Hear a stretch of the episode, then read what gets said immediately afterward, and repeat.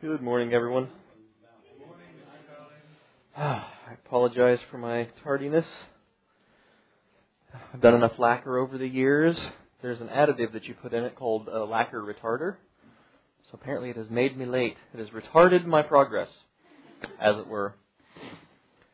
Ah, so my family is living out of suitcases and backpacks, and had some sort of GI discomfort going through the family. So uh, everything is all up in the air at my house, which is not my house right now. But so that was an interesting experience driving away from our house for the last time. And uh, we were clean, doing the final clean, and Jeremy just went upstairs to his room, and and he just laid there and uh, in his room, his empty room, uh, quietly, just thinking for a while. He's a very uh, sentimental lad and he dimly remembers where we lived before that. The other two don't remember it at all. So, like, here we are leaving pretty much the only place they've ever known, and uh, moving to this new place, new town, and everything. And of course, staying at Bobby and Heidi's kind of uh, salves that ache a little bit, I think, because it's like one continuous sleepover. But uh, I have a feeling by the time the sleepover ends, everyone will be ready for us to get out. But uh, we'll see. Well, Jesus, we thank you for your word to us and, and your love and your goodness. God, you have blessed us abundantly. And uh, God, today we want ears to hear your word. God, and we just pray that you bring to us exactly what you have for us. In the name of Jesus, we pray. Amen. Amen. You know, it's funny when you when you have children or you deal with children, uh, you you tell them no about something, and the the expectation and the implication there is not only stop doing that, but don't do it again. And uh, it's taken me a while to catch on to the fact that my kids didn't really get that. That I would tell them, stop that. And they thought I meant stop it right now, but do it again later. And uh, I, what I actually meant was stop it and don't do that again. And it's funny how, as as Christians, sometimes we do the same thing. Like God says, you know, don't do this, and we'll stop for right now. But 20 minutes from now, that's different, right? And uh, and so it's funny because we we uh, we have grasped the edges of this this amnesty and this this grace that he that he has that he gives us, um, and and because uh, because people are are just little children that have grown up, we think we can we've got this figured out where we can kind of do whatever and and fall back in this little safety net of grace. And yeah, but no, the because forgiveness doesn't change expectation.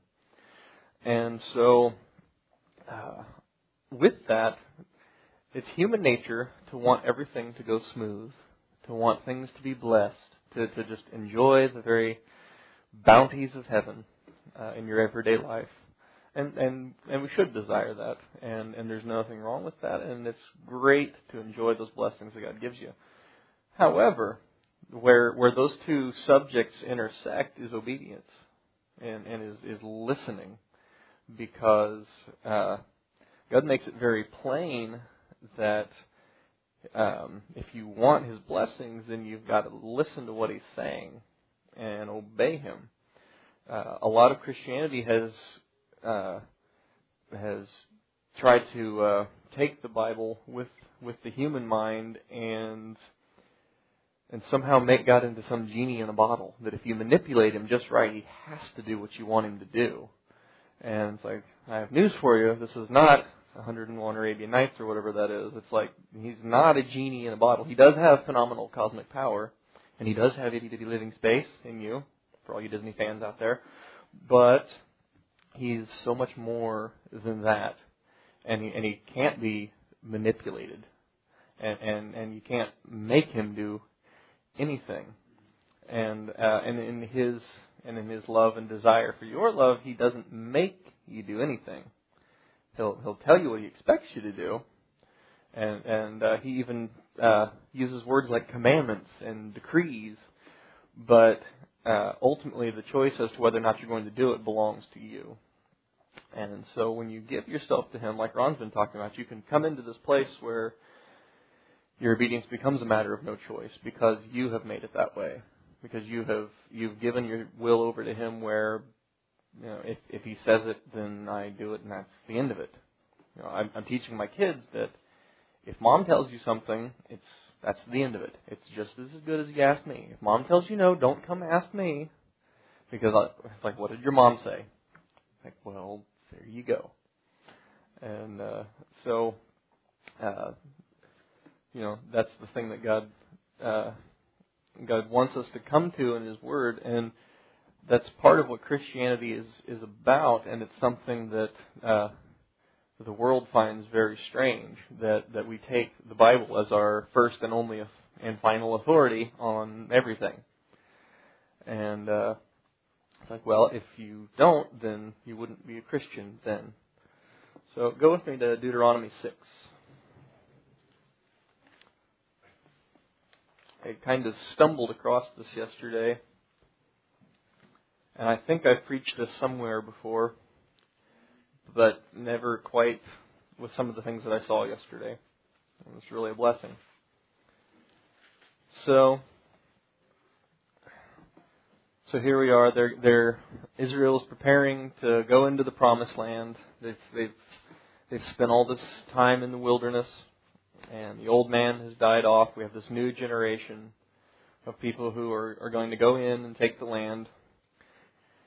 And Moses has spent all this time with them, and he's getting ready to pass them off to Joshua, and uh, uh, which is, of course, why uh, Moses tells Joshua to be strong and be of good courage, because he he knows this job that Joshua is getting ready to take on is is not necessarily an easy one or a fun one because people are complicated. You know, people aren't so simple to manage or lead um, as as you might think. You know, I like how the it seems like the military kind of tries to sort of take away the majority of your identity so that you just are all kind of the same little general issue thing, and so everybody's the same and everybody does what you tell them to do. And I like that idea for uh, you know employees. But uh, uh, if I could just do a cloning machine, you know, then problem solved. But they are getting ready to go into this promised land, and God or Moses takes this opportunity to uh, go over uh, the commandments one more time with with Israel. He's reminding them that uh, you've you've been through this experience. You've heard the things that that your your father and your grandfather have told you about your history, and and so you're getting ready to uh, finally attain this this promise that we've been looking for for centuries, and and here it comes. Now I want to remind you what God told you about it, and so in uh, Deuteronomy six, I'm going to start in verse one.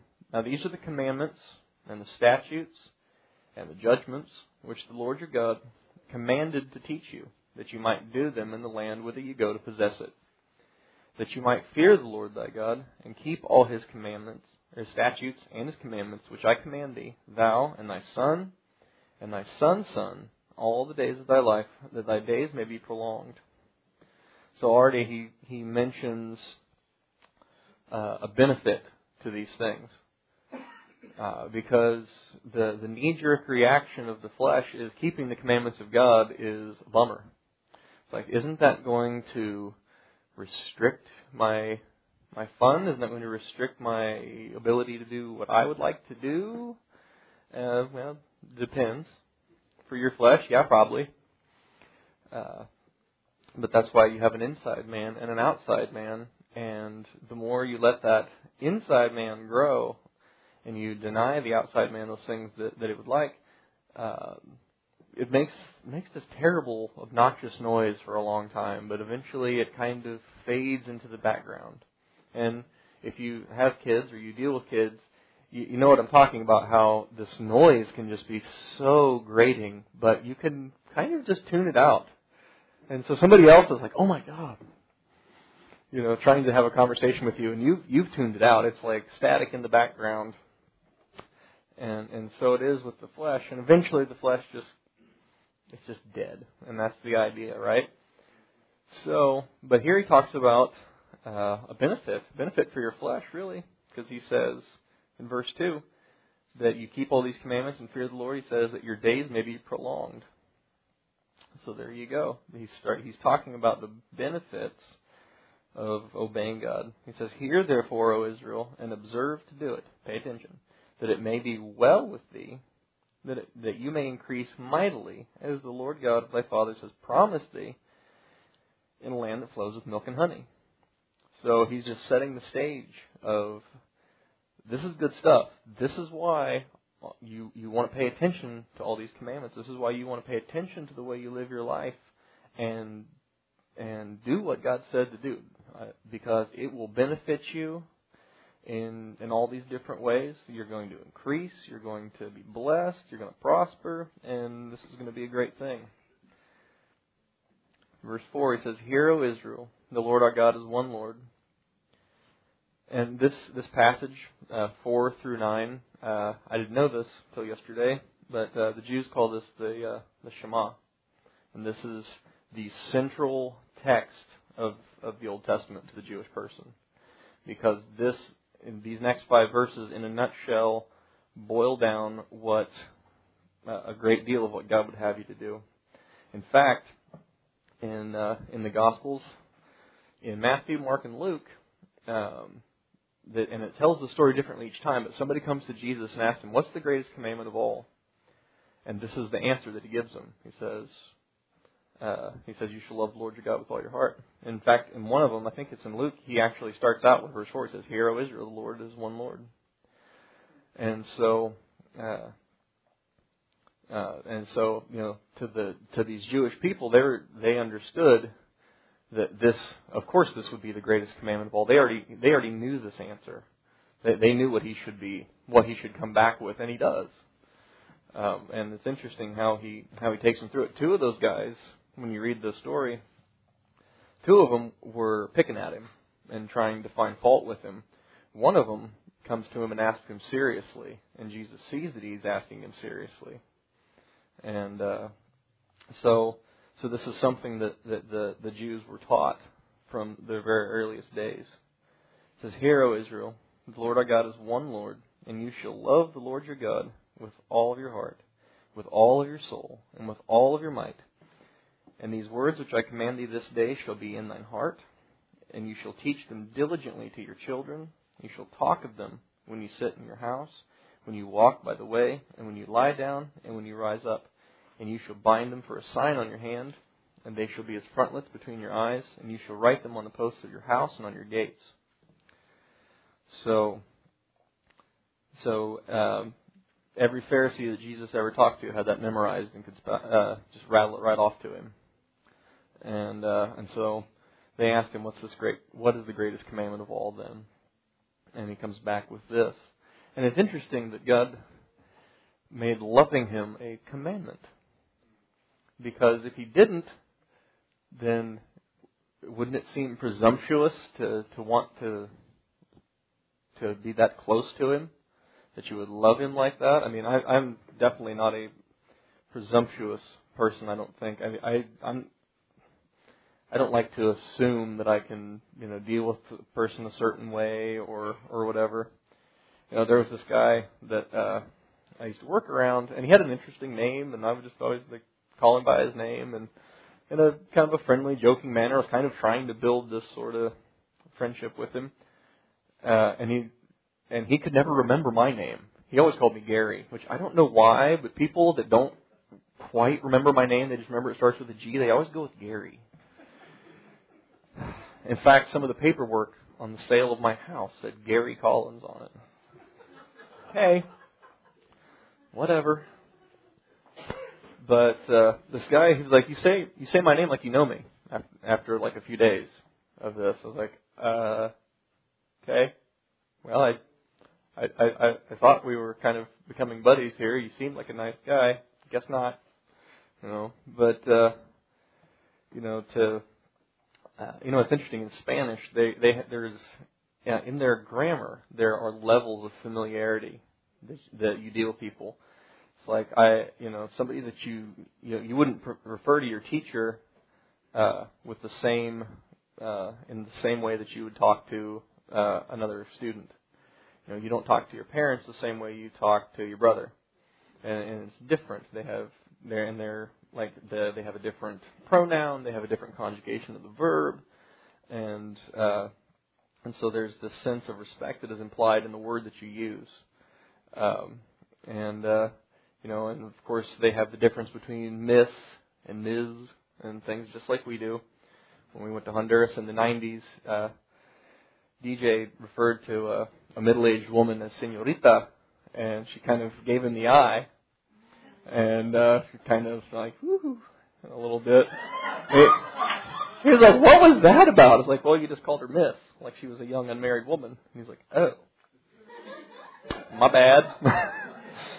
like, like, why don't you stay close to me, bro? I'll take care of you. It's like, oh, it's Senora next time for your information. Um, but you know, so, but now we're talking about the God of the universe, and who would presume that they could be his buddy and sit in his lap and and just lay their head on his shoulder and say, hey, you know, you know what I'd really like to see have, or what I'd really like to have happen, or, you know, I just, you're awesome. I just, I'm so glad to be here. You know, who would think they could do that to the God of the universe? And so he gives us a commandment to love him. And it's a precious thing. And his words have creative power because you can let this happen to you. Uh, because love is not typically something that just fairy dusts itself into existence all of a sudden. I mean, there is there is something about a pretty girl that walks by that, that makes things happen to you and kind of makes it feel like something fell into your stomach and splashed stuff everywhere. And now your brain is short circuiting and and you're thinking, wow, wow, wow. I, I remember the the first time I ever noticed Cynthia come into the church when I first was coming here in high school. I, I didn't know what her name was or anything, and uh, DJ had been here for a while. She came in with Amber, and, and I just, who, who are they? And uh, took me a while to get their names straight. I, I got it figured out now, in case you're worried. but uh, got that figured out. But uh, so this commandment to love Him, so He would know that He wants us to. Like what a blessing that is. But but love love takes time, and so you know God is not like a a car salesman in a plaid leisure suit. He's not going to try and get you to to buy right now. He wants you to get to know him and spend a little time around him, and because he knows that you won't be able to help it then. And and that's how love is.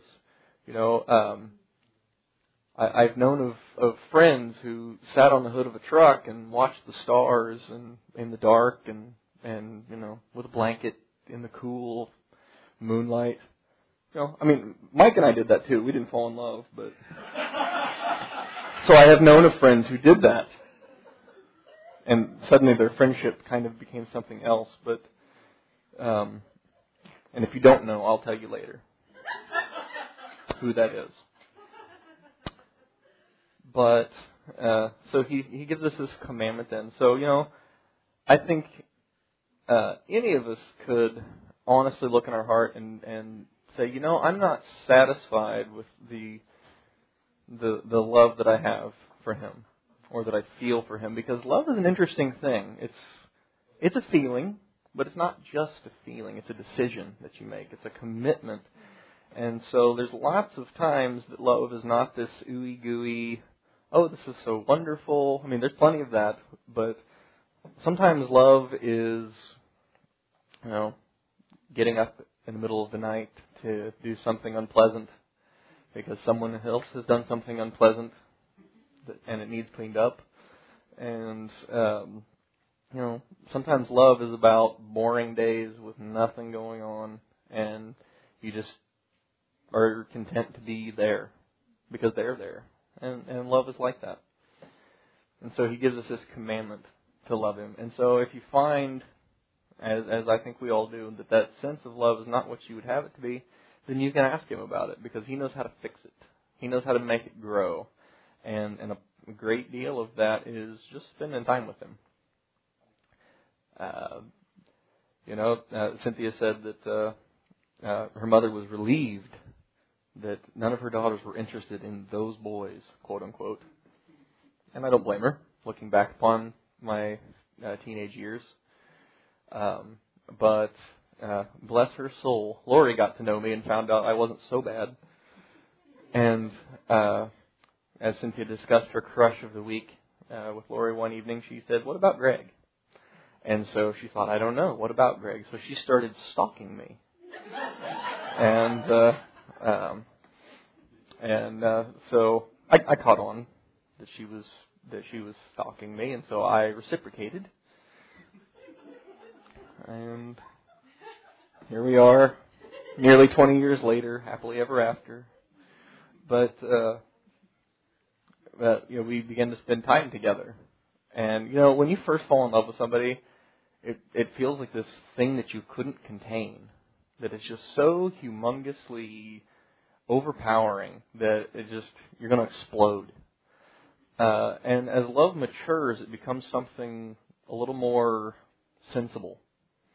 You know, it's like like brand new love is like a pair of like stiletto heels. Looks really great, but it's not as comfortable as the sensible shoes that are closed toed and flat and and nobody's going to trip and roll an ankle in these. And uh you know, so lo- love gets comfortable like that, and but it takes time. And uh um and honestly, I mean just every step along the way is a blessing. And so so God then uh, says that you know I want you to love me. This this is this is the the most important thing I could tell you. I want you to love me. So he's so right away he's telling him, look, I, I'm not I'm not out for this um, like army of mindless drones that that do my bidding. I am after a family. I want you to love me. So he says, you shall love the Lord your God with all your heart, and with all your soul, and with all your might. You know, and, and Jesus adds on to this, and he said, and the second's just like it. It's the same thing. And he quotes Leviticus 19:18, and he says, "You shall love your neighbor as yourself." And uh, I'd always read that, and I thought, where does it say that? So I went to go find it because it's kind of off by itself. But but Jesus ties those two together because, of course, uh, he teaches in Matthew 25 that if whatever you've done to the least of these, you've done it to me. If you've not done it to the least of these, you've not done it to me. And and in Romans 13, he says that love uh, works no ill toward its neighbor, so love is the fulfilling of the law. And so so all of these things boil down to love, and uh, love will bring you into uh, a place that just naked obedience never would, because. Um, uh, because if you're obeying simply because you feel that you must, uh, eventually there comes this point that all your all your joy is gone, and and and it becomes this drudgery. But love uh, says, "Wow, as I didn't realize I was signing up for this, but because I love you, then I'm okay with this, and and because you're here, I'm okay with this." Uh, so, so then he ties this love in to the way that we deal with one another and the way we deal with him, that it's all interconnected. Because what parent likes to see their kids bickering? Few things uh, wear my patience out than two kids in the back seat going, "Hey!" Well, that's that's the most obnoxious thing there is. Hey, touching me! I'll touch you all. Like, I will put a swift end to this matter. You shall all be beaten with many stripes. You gotta be careful though about the things you say to your kids because Zoe spends a lot of time with grandma and grandpa, and I my kids know me, and and uh, I tease them like I don't tell them it's like you're to get a spanking. I probably should. Like if you don't stop that, you shall be beaten. I will beat you, and and they know what I mean. I don't think SRS would, you know, and so because my my yesterday my mom said that uh, uh, Zoe uh, threatened to beat someone. I was like, so if you wonder how you talk, spend some time with a young child, and it will all come right back out. It's funny the things that you say that just sort of they're like that that white noise we talked about. You just say it, you don't think about it, you don't hear it, and somebody else says it, and it's like, what? Where did you hear that? you. Like it's like on Christmas Story when uh, Ralphie loses all the lug nuts, and he's like, "Oh, fudge! Only I didn't say fudge." And then and his dad looks at him. He's like, "Where did you hear that word?" And he's like, "I'd heard him say it like a hundred times a day, but." uh then he throws his friend under the bus. If you haven't seen it, it's great. Wait till Christmas time. It's Christmas tradition. But yes, so children pick up on those things like a little magnet. So you shall love the Lord your God with all your heart, and with all your soul, and with all your might. And these words which I command you this day shall be in thine heart, and you shall teach them diligently to your children. You shall talk of them when you sit in your house, when you walk by the way, when you lie down, and when you rise up. So he talks about this job of teaching this stuff to the next generation. And so maybe you don't have kids, but um, uh, but there there's certainly people around you. There's there's younger Christians around you that you can rehearse these things with. I'm not saying take them under your wing and disciple them. I'm just saying, you know, in Malachi he talked about those people who spoke often of him were his jewels, and so uh, there's a lot a lot to that. Just discussing the the goodness of God and the the rehearsing the testimonies of the things that He's done in your life, because nobody can take those away from you.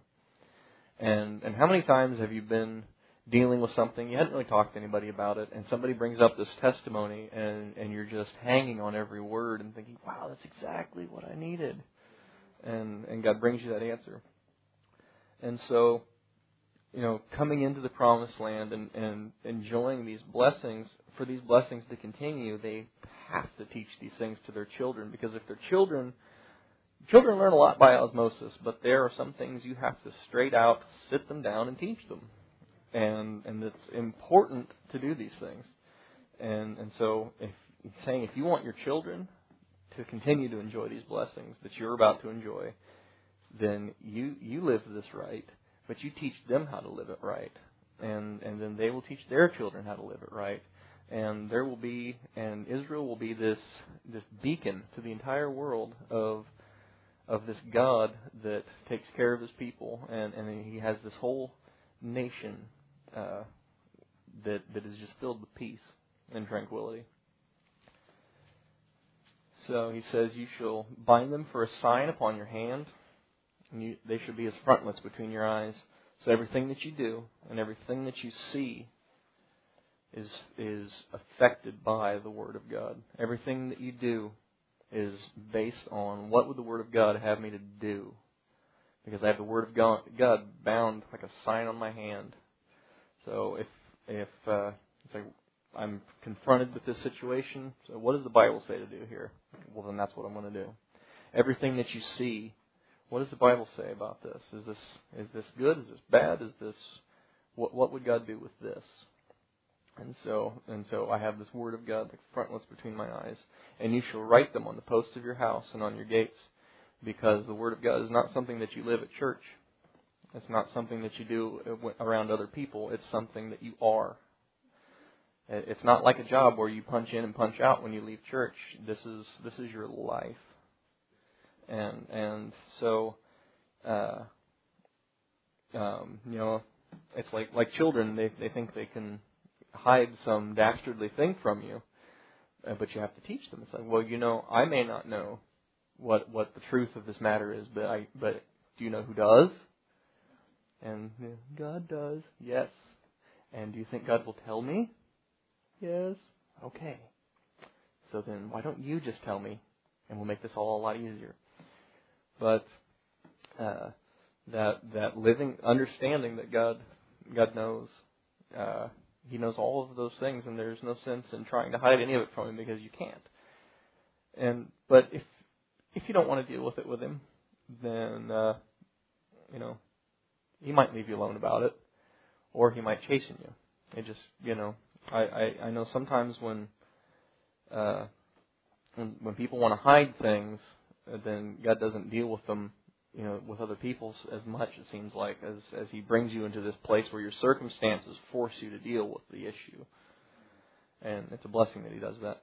But writing it on the posts of your house and on your gates. So when I, that, that my house then is uh, the post. This is what my house is built on. This is the, the this is the supporting structure of my house, and on it I have the Word of God because the Word of God is what my house is built on.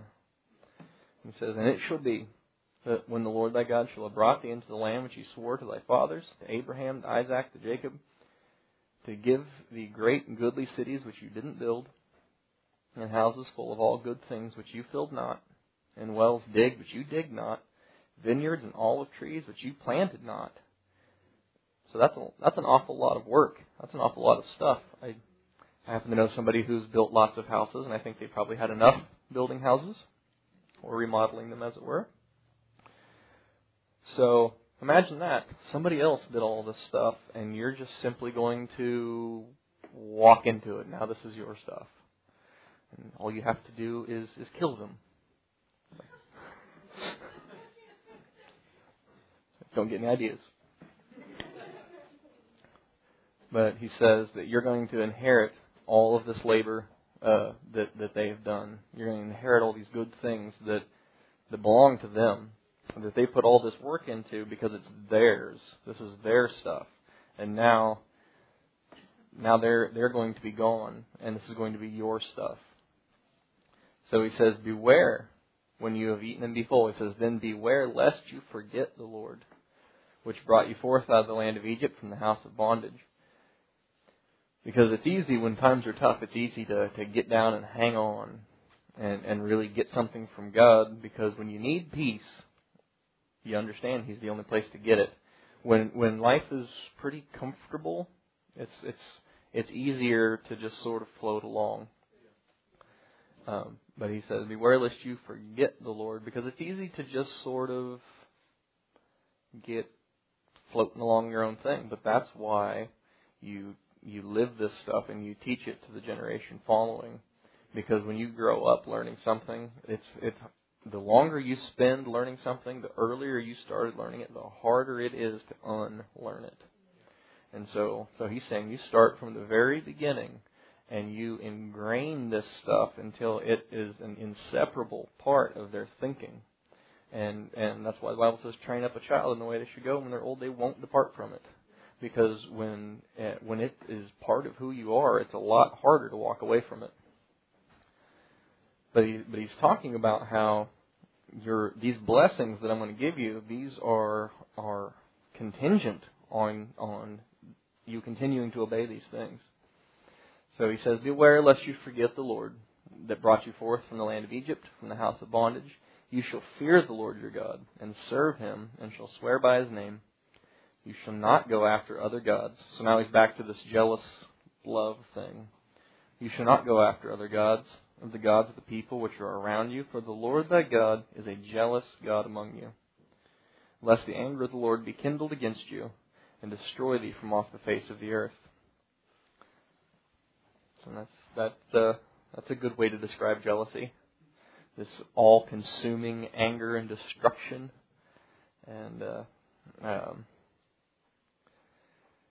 um, you know, I've I've always been interested in like you know nifty boots and clothes and stuff. I mean, I just, I've always kind of liked that sort of thing. And when I was when we were younger, Cynthia was always just convinced that I was ogling every woman we walked by because she loved me and she was jealous.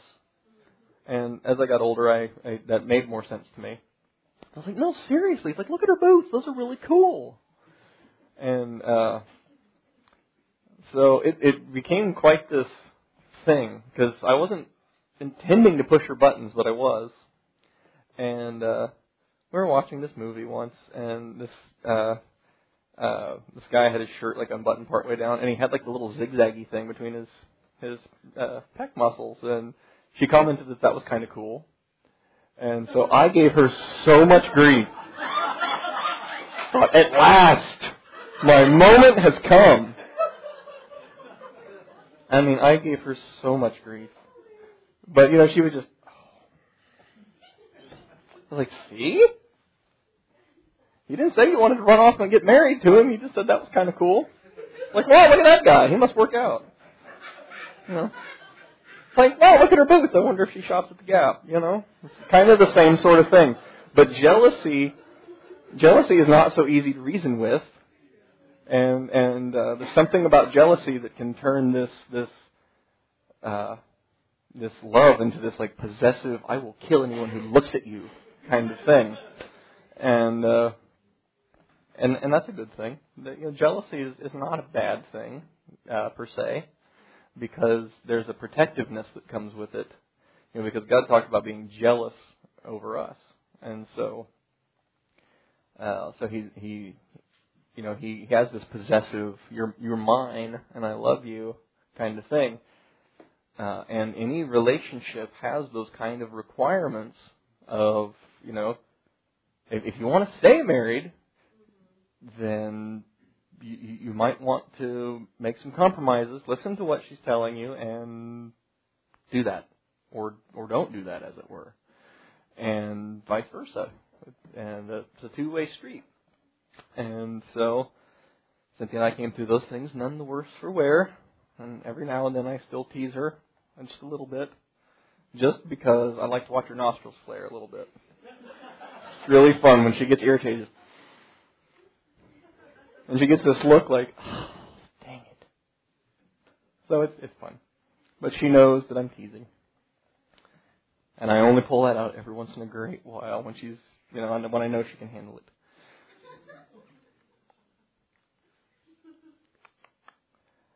So he says, You shall fear the Lord your God, and serve him, swear by his name. You shall not go after other gods, gods of the people which are round about you, for the Lord your God is a jealous God among you, lest the anger of the Lord thy God be kindled against you, and destroy you from off the face of the earth. You shall not tempt the Lord your God as you tempted him at Massah. So don't, you know, don't, uh, you know, because it, of course they they asked, you know, it's like is God among us or not? And he's like, you know, you know better than that. No, don't don't go talking like that. You know that I'm with you. If if the last forty years have not proved that, I don't know what would.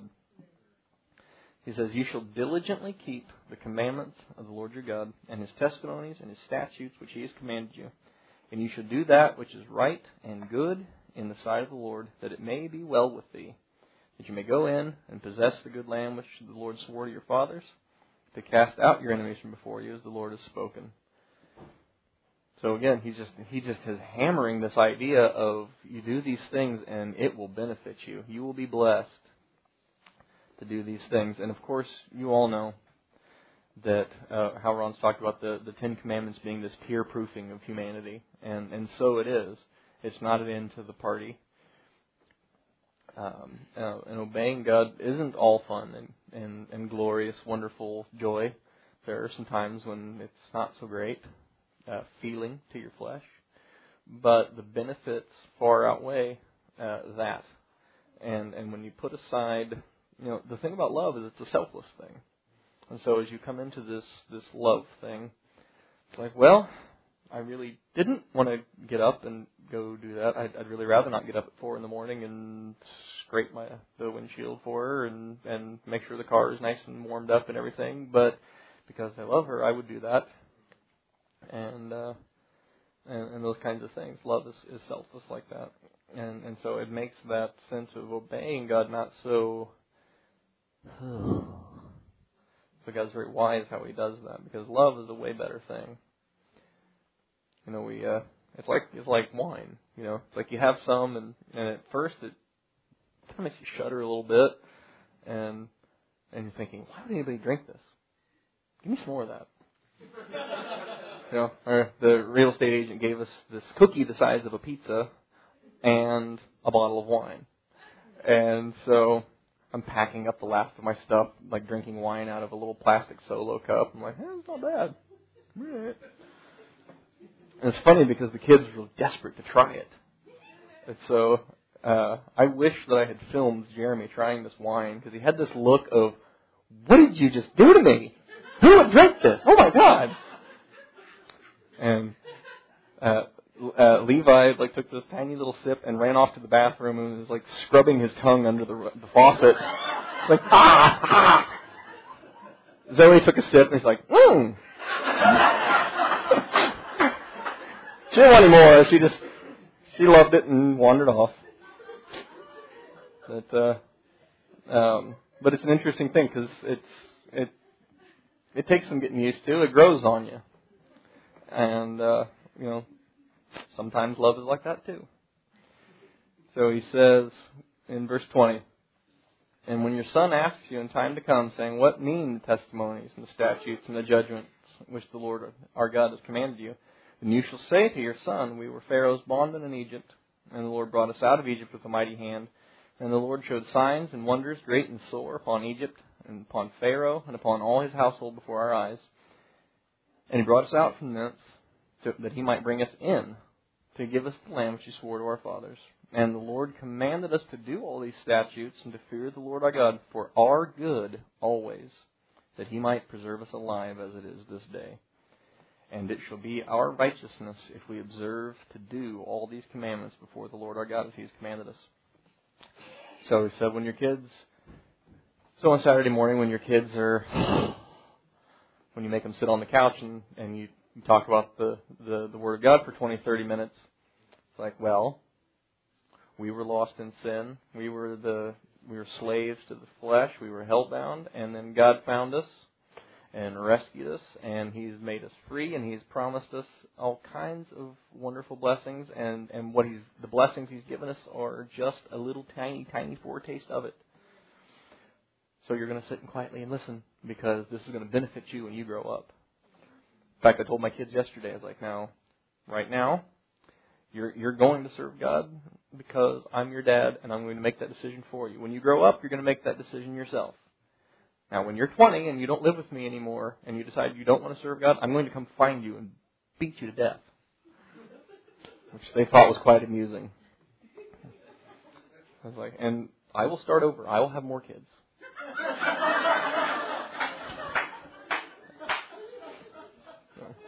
So my my kids are going to grow up with a complex, I'm sure. But but no, it's like this this stuff is going to benefit you. This is for this is for your good.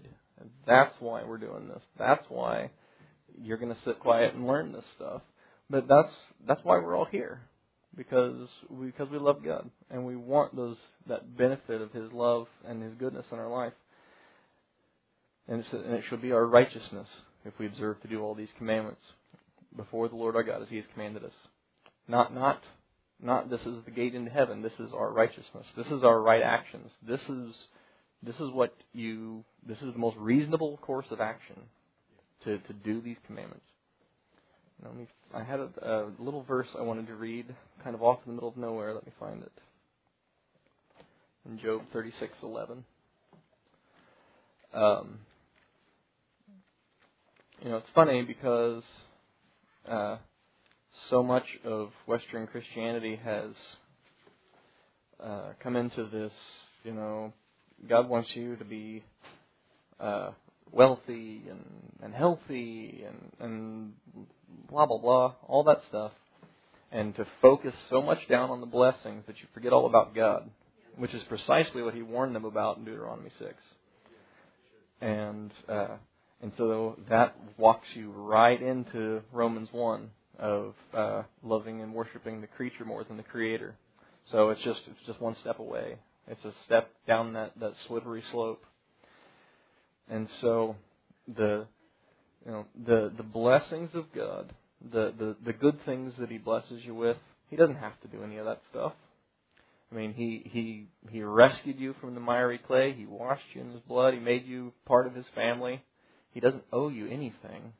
And, and even for him to have done those things is far more than you could have ever expected or, or hoped for.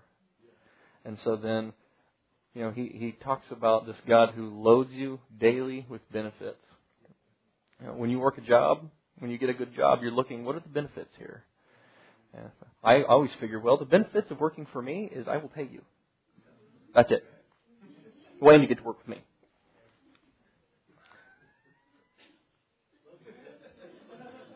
I thought you were looking for a job, Jeff. no, I'm teasing. Um, no, but uh, so God, He does indeed just. I mean, He backs up the dump truck and just dumps blessings in your front yard. I can tell you. Um, but what He wants is for those things to all be secondary to the fact that you're just glad He's there. That if you had nothing, like Job did, Job had everything, and then he had nothing, and yet God, uh, He He restored everything and then some.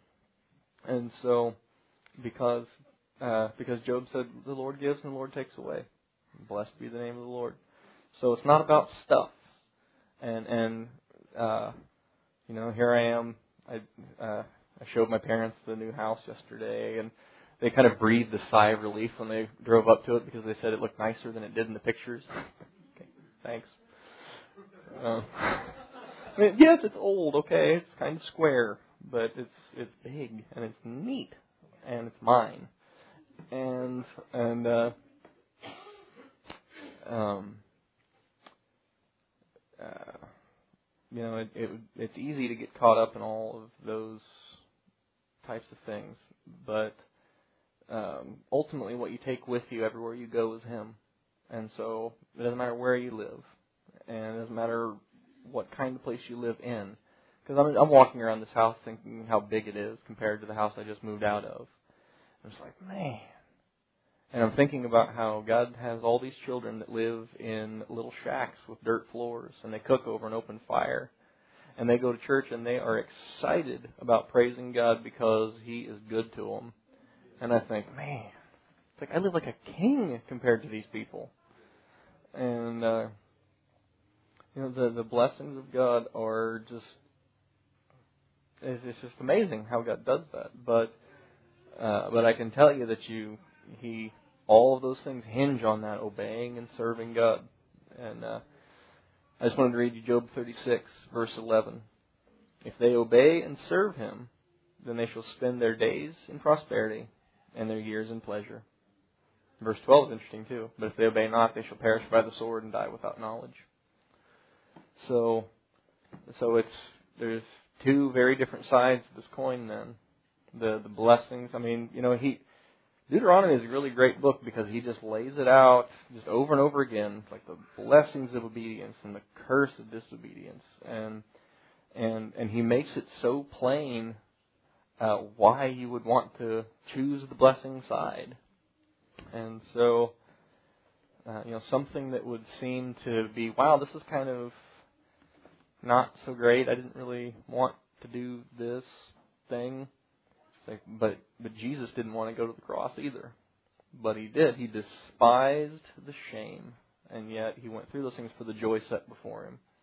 And so I'm not just talking about physical blessings. I'm talking about just God will just bless your life every way you can think of, and th- in ways you couldn't think of. Um, but it all hinges on on taking this word and binding it like a sign to your hand, frontlets before your eyes, writing it on the posts of your house. Because and and you you know I we did some work for some people that they had little scripture verses written all over the the studs in their in their house while they were building it and on, on the concrete floors and stuff. Like that that's all well and good, but if you don't have it in your heart, it means nothing. Then it's just it's just ink. But but God uh, He gives us those things and we can uh, we can do them. And, and like I said, uh, when your kid asks you why, why do we have to do all this? You know, why, why do we have to obey these things? It's like because it's for our good always. So, Jesus, we thank you for your goodness to us. We thank you for your word, God, that has uh, given us uh, clear direction of of how to live. God, you said that we could uh, and keep our way clean by paying attention to it according to your word, by taking everything that we do and uh, holding it up to your word. God, you anointed the priests with the with the blood on their on their ears and on their hands and on their feet. God, so that their walk and the things that they did and the things that they heard were all uh, centered around you, around your word and the things that you have had taught. And so, Jesus, today I pray that you'd plant these things inside of us, that you'd cause them to grow. God, God, not that we would would seek after you for the benefits, the the side benefits. God, they're they're nothing compared to the the the love that there is in you, God. And I pray you cause that love to grow inside of each and every one of us, God, that we'd make up our mind to make those kind of love decisions, Lord God. Not not based on, on emotion, but on on knowing who you are. And, and God, that, that we would be able to just see that love uh, beginning to grow and become such a part of us that we could never turn back from it. God, I just pray you do all these things in us God, according to your word, in the name of Jesus, we pray. Amen.